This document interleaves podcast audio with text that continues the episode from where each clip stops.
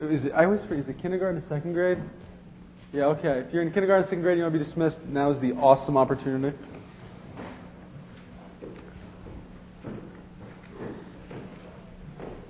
Why don't we go to the Lord together first in prayer? Heavenly Father, we thank you and praise you that you are a God who by his nature is glorious and that you are continuing to spread that glory throughout the nations. Heavenly Father, we praise you that you are a God, that we can have this picture of heaven, that one day people from every tongue, tribe, and nation will be gathered before your throne singing, Worthy, worthy, worthy is the Lamb. Lord, we thank you that you demonstrated your love to us in dying for us while we were still in our sins. God, in, in paying the price that we of ourselves are unable to pay, in remaking us and making us your sons and your daughters. Pray, Father, that indeed you would continue to glorify yourself in us. Have your way in us. Transform us more into the people you'd have us be. We ask this all in Christ's name for his sake. Amen. Well, before we kind of go to our principal text for this morning, I want to back up a little bit and kind of look at the text that we first started this series out on. It was about four weeks ago. Jeremy was preaching, and we looked at the Great Commission in Matthew 28. And, and we know you know, that's kind of Jesus' parting words to his church in Matthew's gospel. And he tells them, All authority on heaven and earth has been given to me. Therefore, go and make disciples of all nations, baptizing them in the name of the Father, and of the Son, and of the Holy Spirit, and teaching them to obey everything I have commanded you. And surely I am with you always, to the very end of the age. And Jeremy kind of noted that morning that the, the chief command in there is the command to make disciples. And that all the other verbs modify that initial verb. And, and so it's, it's pretty clear, it's pretty simple, it's pretty direct. Jesus' command to the church is make disciples. That's her mission, that's her job. And it's actually kind of interesting surveying Christendom today that despite, you know, maybe perhaps a shared agreement on that idea of making disciples being our mission, there is such incredible disagreement on the application of that command. We can agree that we need to make disciples, but we can go off in 18 different directions as we start to talk about the right way to make disciples. What's the best way to make disciples in America in the 21st century? What's the most effective way? What's the most faithful way? What is the way that, as followers of Jesus Christ, we should seek and strive to fulfill Christ's command? Studies of the church make it clear that there's a sense in which it appears in America she's failing at, make, at carrying out that command. Um, you know, Kevin noted that, yeah, very recently, Trinity College in Hartford, Connecticut offered, authored a survey, a very large survey, in fact, over kind of religion and Christianity specifically sentiments in the country. And uh, it was on a lot of the major news publications. Maybe it. It was very interesting to read. Short. Interesting findings, though. They found that, as yes, northern New England surpassed the Pacific Northwest as the least religious portion of the country. Vermont is, I guess you could say, the darkest state, with over 30% of people there claiming they have no religious affiliation whatsoever. 15% of respondents in general said they had no religion, which was up from 8.2% in 1990. 30% of married couples said they did not have a religious ceremony. And 27% said they had no intention of having a religious funeral. But you know, we probably don't need a study to tell us tell ourselves that, do we? We see it every day. We see it when we, we drive down our street and we wave to our neighbors. We see it when we see all the people out jogging and, you know, on a Sunday morning when we're coming in here for church. We see it when we go to work. We see it, you know, in our, in our families when we get together for, a, you know, a holiday and we say, oh, can I pray for the meal? And people give us shuddered looks. And, and we can see the fact that we live in a world very much apart from Christ. And and that brings us to the city of what, what do we do about it? How are we to fulfill this command? And that brings us to our obstacle that needs to be overcome this morning if we are to faithfully give the gospel. We must place our hope in the power of God operating through a healthy church. And I think that is today an obstacle for many people. You know, we are confronted with the same reality. Disciples need to be made, but how we do it can be very different. We all see the number and influence of Christians waning in the West, And assuming that the methods of those who preceded us have failed, we rush down towards depths that we perceive to be heights. And so I just want to be clear. The obstacle to evangelism we're talking about this morning is the fear that a healthy church is not enough to fulfill Christ's command. That a healthy, the, the obstacle is that a healthy church is not enough to fulfill Christ's command to make disciples. So I invite you, if you want to open up to Acts chapter 2, look at our principal text here this morning. And, you know, we're only in Acts chapter 2, you know, midway through, and already there's a lot that's happened in the book of Acts. Christ has been resurrected from the dead. He kind of gives what I perceive as almost a second Great Commission in Acts 1. Uh, the Holy Spirit comes at Pentecost, indwelling every follower of Christ. Peter preaches the first gospel sermon post resurrection, and 3,000 were added to their number that day. And then here in chapter 2, verse 42, we get a picture of this fledgling church. It's a very, a very beautiful picture that allows us to see their, their priorities, their lives, their interests, and the divine blessing that springs from that. So, chapter 2, verse 42. They devoted themselves to the apostles' teaching, and to the fellowship, and to the breaking of bread, and to prayer. Everyone was filled with awe, and many wonders and miraculous signs were done by the apostles. All the believers were together and had everything in common. Selling their possessions and goods, they gave to anyone as he had need. Every day they continued to meet together in the temple courts. They broke bread in their homes and ate together with glad and sincere hearts, praising God and enjoying the favor of all the people. And the Lord added to their number daily those who were being saved. I'm of the opinion if we want to know what a, a healthy church looks like, we've got it right here. And, and I'm really just going to take that as assumption. I'm not going to spend 15 minutes trying to prove my case in point. I just want to say if you read the Bible from Genesis to Revelation and you look at God's priorities for his people, we see almost everyone lived out in these short seven verses. And we see the gospel having, taken such a root so as to affect their heart, their schedule, their wallets. And, and we begin to see their priorities. And so there's three I want to focus on this morning. Number one, we see that this early community has a devotion to the right teaching of the Word. Number two, they have a devotion to prayerful dependence. And number three, they have a devotion to each other that springs from a new and a shared identity. Devotion to the right teaching of the Word. I, I use that phrase really quite intentionally because I think it's one of the, the neat nuggets we see in here. It's not just that we see a community that wants to be taught. It's not just that we see a community that wants to learn or that wants to grow in their knowledge and their wisdom. They are, we see a community that wants to grow in accurate, trustworthy, God honoring truth. We, we see a community that is putting themselves at the feet of the teaching of the apostles. A community that says, we, don't we, we want the truth. We want to hear about the Old Testament from the guys that traveled with Jesus and heard him talk about the Old Testament. We want to hear the God, we want to hear the gospel from the guys who walked with Jesus, talked with Jesus, ate with Jesus, who saw the miracles, who saw the things he did, the guys who were there when he was crucified, the guys who saw when he was resurrected. We want to go right to the source. We want right teaching. We don't want to hear we don't want to go to someone who's just going to tell us what we want to hear. We don't want to go to someone who's going to tell us what's in vogue, what's in fashion, or what's culturally acceptable in Jerusalem or even the Greco Roman world. We want the truth as God reveals it through the apostles, as He revealed it through Christ. That is where we're going. And it's kind of, and it raises an interesting question as we perceive this idea of what a healthy church looks like and, and what how the healthy church relates to evangelism. Because we're going to ask ourselves the question is the truth enough? Now, not everyone thinks so. We don't have the right product. That's what they tell us.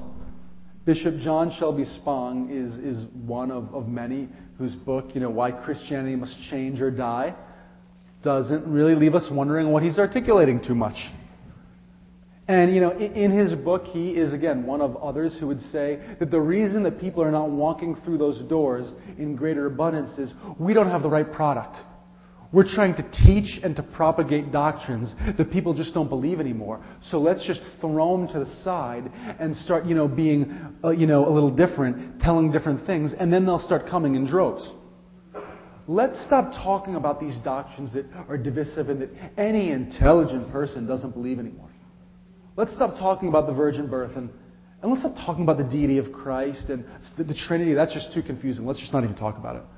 And, and let's, let's just abandon this idea that, that, that you know, this Word of God has no errors in it because uh, intelligent people don't believe that. And let's stop talking about, about heaven and hell. Let's just try to get people to have a simple, basic Christian piety.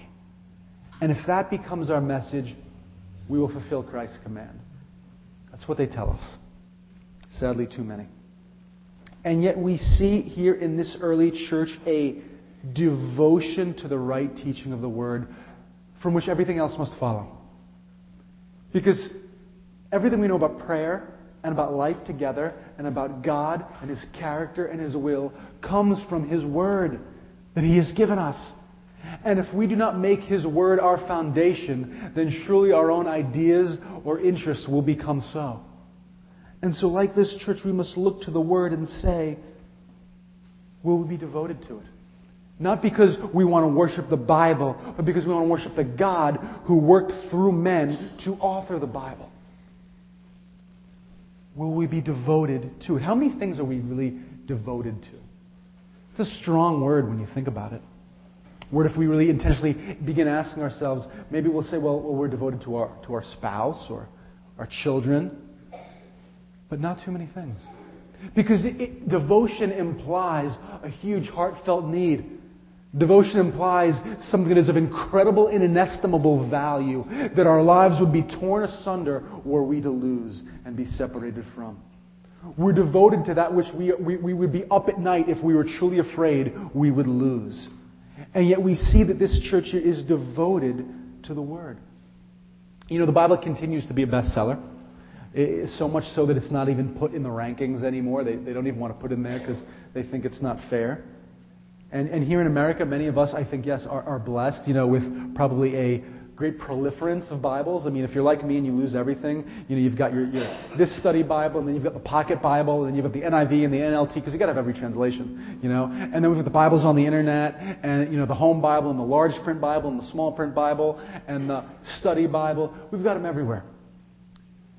And yet it is so easy for us to pick up the Bible and look at it simply as something other than it is, as a means to an end as a, as a book of answers to, you know, that we can kind of go to when we have some esoteric question that we want answered. Or is the kind of thing that if we can read for 10 minutes a day, we can check off our box and walk away and say, I was a good Christian today. Yet if we look at the Bible as that which it proclaims itself to be, I think it is hard for us to be anything but devoted to it because of its author. You know, Jesus says in John 17, Sanctify them by your truth. Your word is truth. Sanctification is that, that process by which a follower of Jesus Christ becomes more like Jesus Christ. It's the process by which we become a more faithful and committed disciple. It's the process by which someone more and more puts to death their sin, their interests, ideas, attitudes, actions that are opposed to God, and more becomes holy, righteous, and pure, just like Jesus. And yet, here we are told that the Word of God is what causes that to happen. We are told that, the Word of God brings life in Romans chapter 10, hope in Hebrews chapter 11, freedom in Psalm 119, and wisdom in Proverbs 3. The list could go on and on. The Word of God is central to the life of a sanctified follower of Christ. But in order to, to increase and grow up to maturity in our salvation, it is the kind of thing that we can not just have lackadaisical interest in, not just kind of in, in, interest intellectually, but that we must be devoted to, like this church.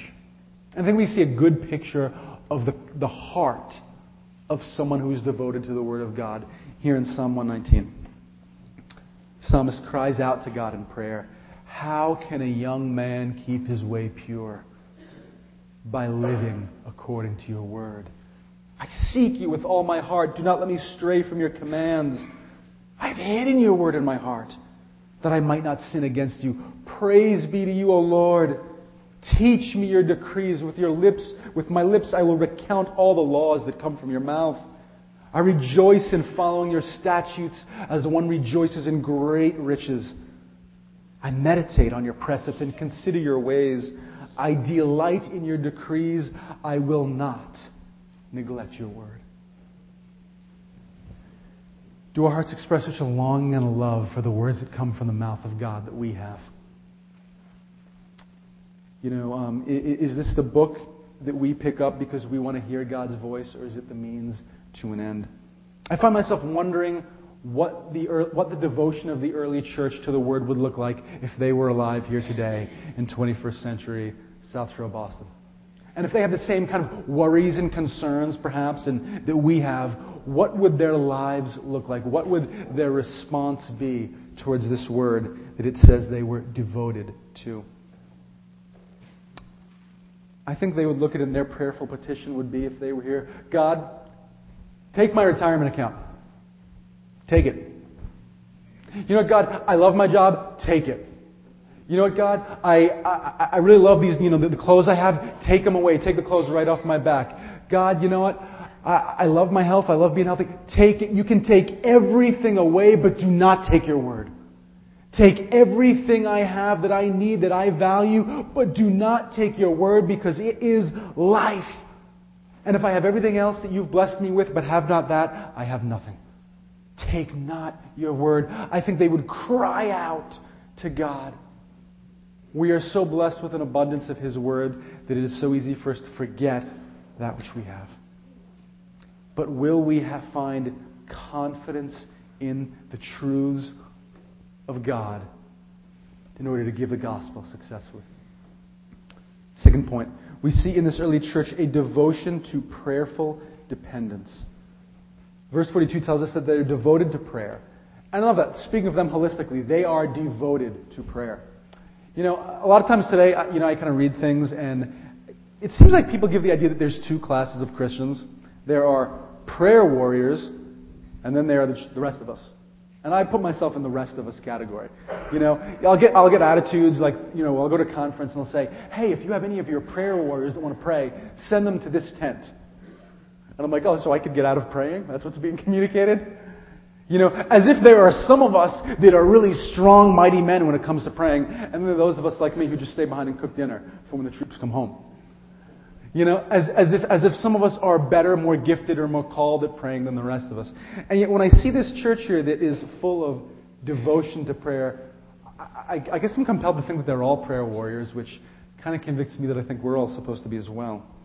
And so we see this description, they're devoted to prayer. And then verse 43 goes on to describe the awe that is present in this early church as miracles are done in their presence.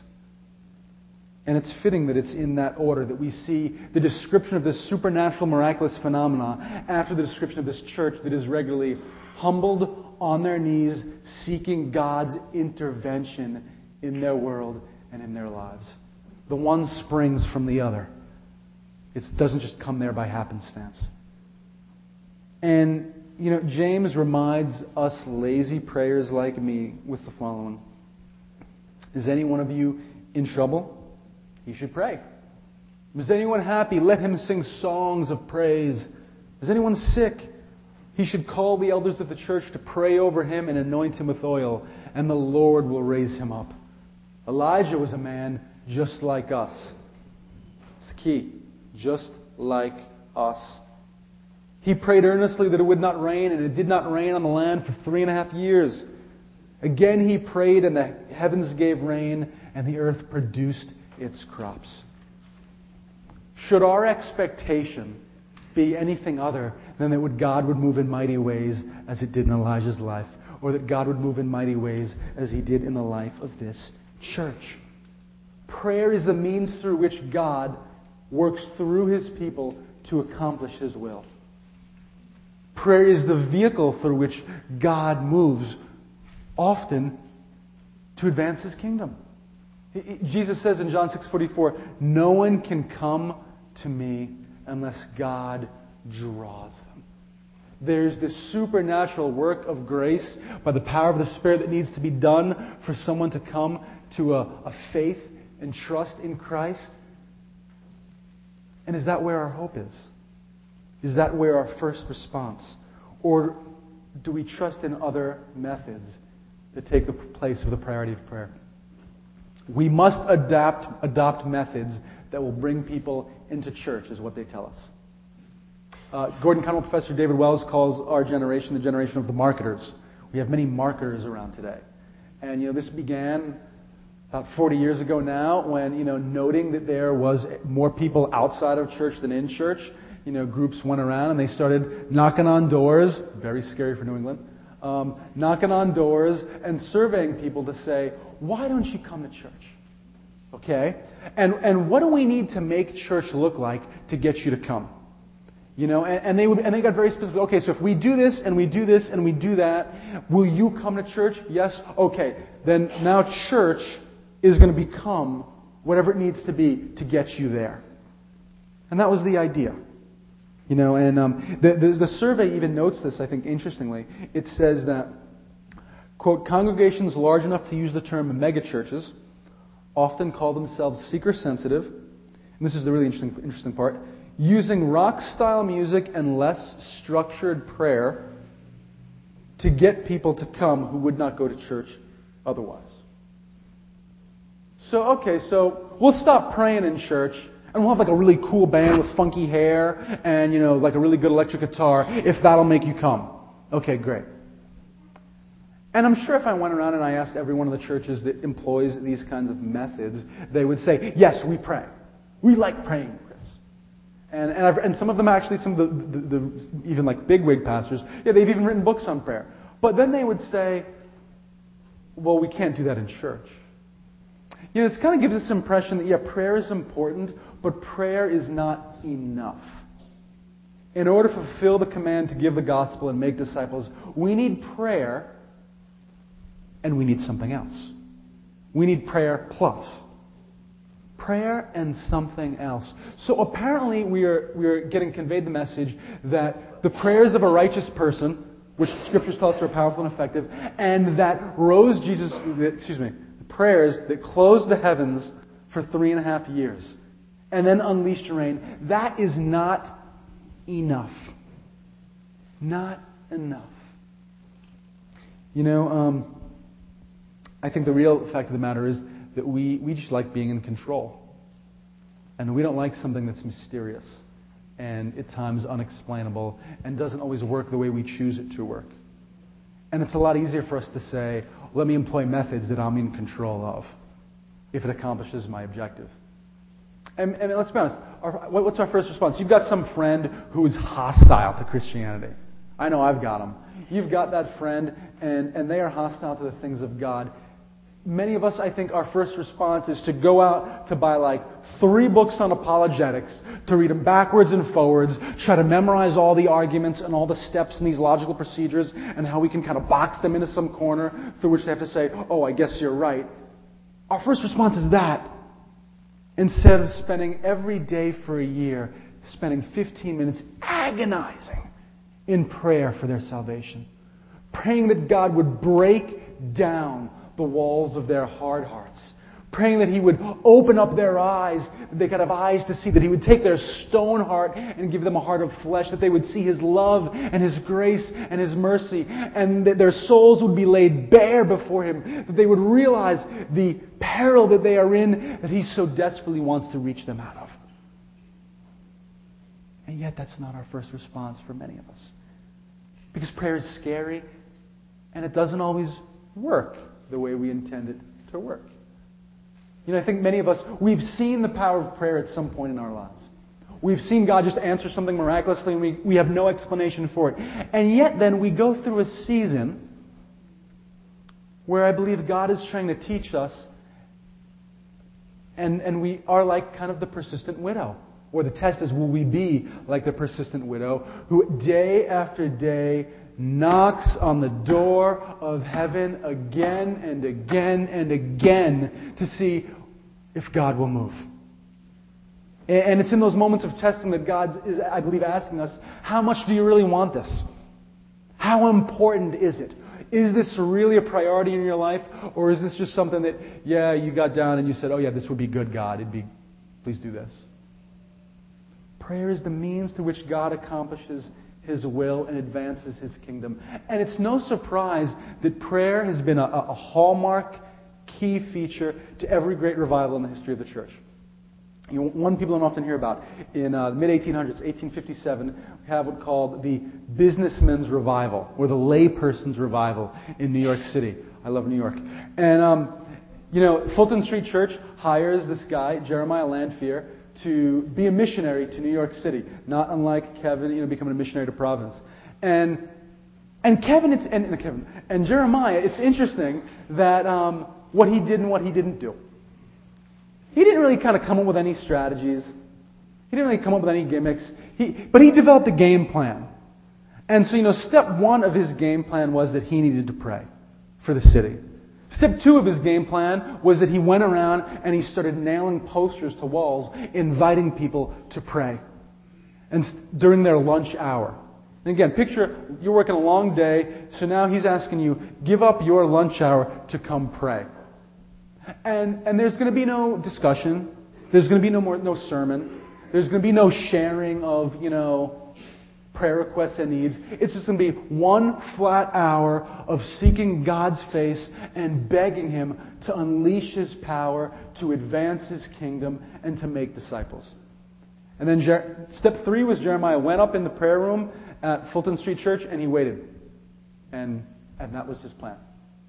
That's as far as it went. First, time, first meeting he had, six people showed up, most of them between 15 and 25 minutes late. Not a good start, maybe. Six months later, fast forward, tens of thousands of people across every major city Philadelphia, New York, Washington, D.C. They are gathering together. Many of them leaving work, like getting out of work five minutes early for their lunch break, hustling to run. I mean, the council, they literally would run. Men in suits running to the nearest church so they could be there on time, so they could start to pray for God to move. Major media outlets in New York City covered it, several different newspapers. Accounts are that over 1 million people surrendered their lives to Christ in this movement. There was no crusades, there was no open air preaching, there was no Billy Graham.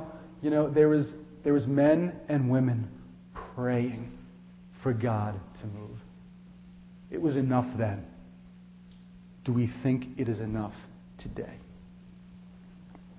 Step three devotion to each other, springing from a new and a shared identity. Text tells us that they are devoted to the fellowship, and then we see kind of specifically what that looks like, and you know, as, as we go on. They're meeting together, together every day for instruction. They're, they're sharing meals together in each, each other's homes, which probably culminated in communion. And strikingly, verse 44 tells us that they began selling their possessions when another brother or sister is in need in order to provide for that need. I think this is extraordinary. Simply extraordinary. We know the church is composed of at least 3,000 believers today because that's how many came to faith at Pentecost. So there's at least that many, maybe more. Okay?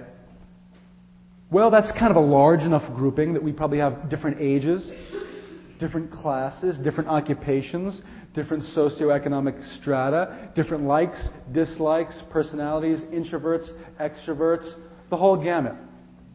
We have, you know, churches today of 150 people are often segmented and divided over these things today.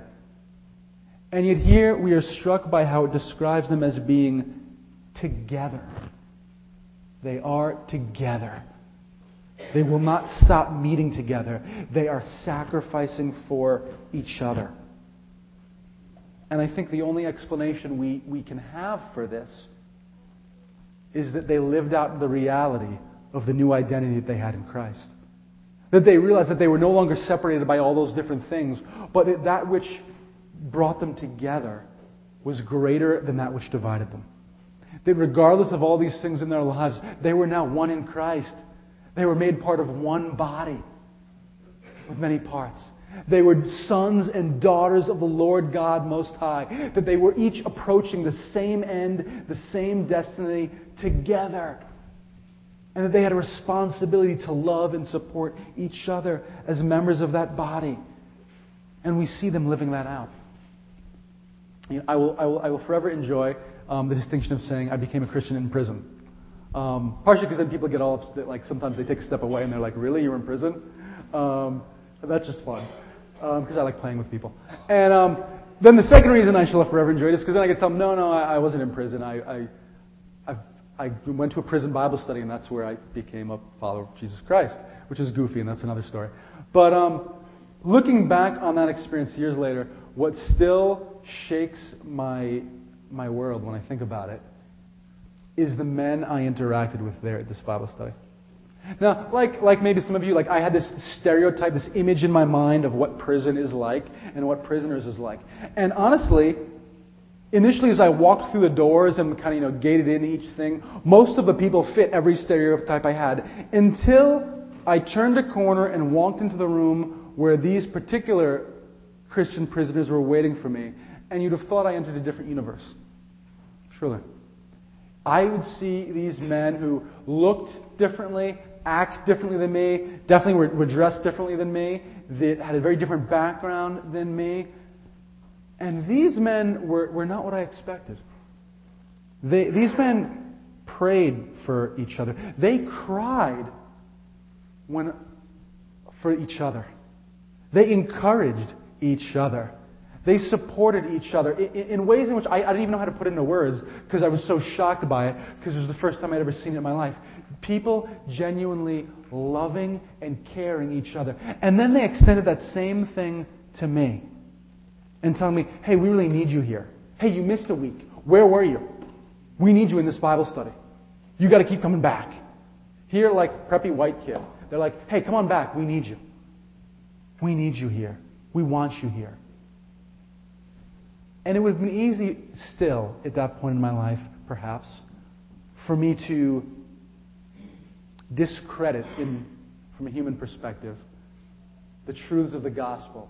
But there was nothing I could do to discredit the fruit of the gospel that I saw in these transformed lives right in front of my face because I had no category with which to put it in.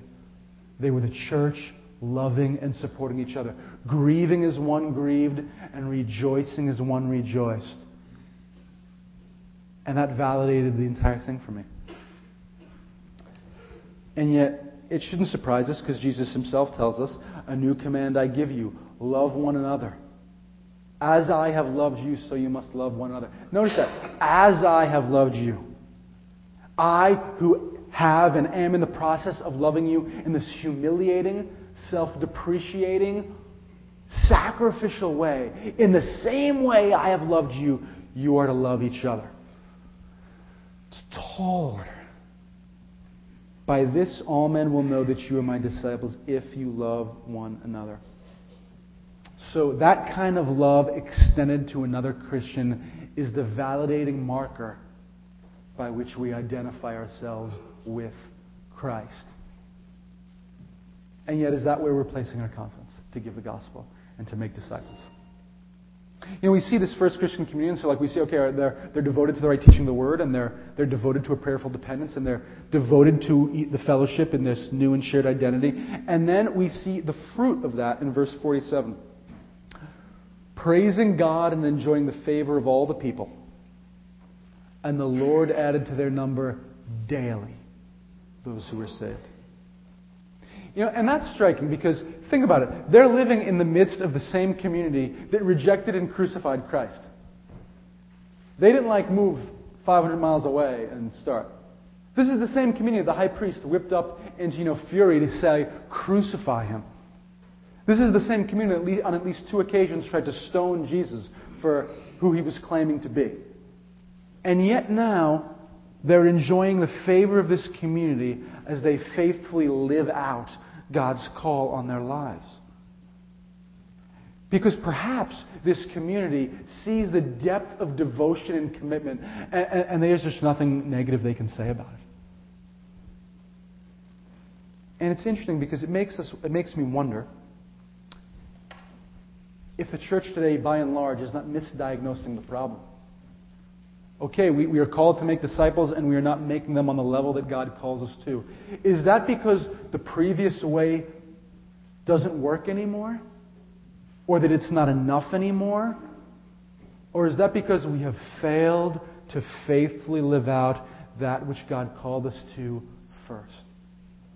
Is the reason that the church is not taking America by storm because we don't have the right product, or is it because we don't have enough healthy churches striving to live after this model?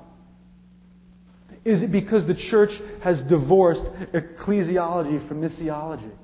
You know, we, have, we have ecclesiology, we have the doctrines of the church, its purpose, its nature, its governance, and then we have missiology, you know, kind of the, the, the, method and the reasons for evangelism and world missions. And a lot of times when you read church literature today or you survey churches, there's this big kind of chasm between the two. And we see here in this text, I think, this very intimate connection. We see this healthy, faithful, gospel church. And we see springing forth from that evangelism as God adds to their number daily those who are being saved. And, and, and it's not, I, I don't want to give, you know, say this is kind of a formula. But I want to use this and say this is a model. This is an inspiration. Because the fact of the matter is, there's nothing that any of us can do to 100% ensure that the people we care about who do not know the Lord will come to know the Lord. There's no way we can force them into it, trick them into it, twist their arm, we can do everything we can to come up with the latest fad. We can do everything we can, if we even we want to, to change this church around. And we'll never know. However, we do have the power as individuals and who make up this body in Hingham and beyond. We have the power to ensure that we become the kind of community that mirrors this community. We have the power to become the kind of community that is devoted to every word that proceeds from the mouth of God. This community that is devoted to banging on the doors of heaven in prayerful dependence. This community that is so devoted to each other in love that we will sacrifice anything to support our brothers and sisters in Christ. So the question before us is will we strive to be and to support other communities like that? And let's just trust God to do the second piece because He's the one that's got to do it anyway. Let's pray.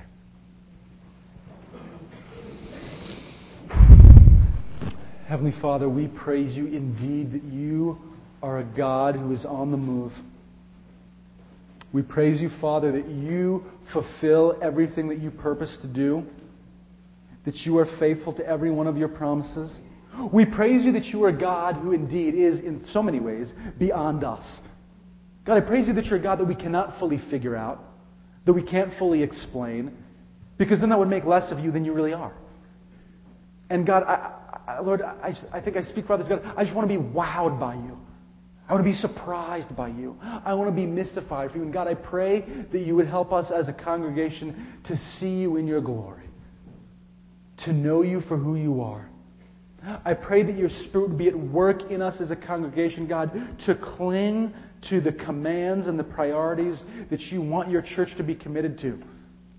God, regardless of our size, Father, regardless of how many people are here, Lord, we, I pray that you would help us to find joy and hope and rest and purpose in being the church you have in mind and trusting in you to make disciples through that effort. We thank you. We plead for your continued grace and empowerment. In Christ's name and for his sake. Amen.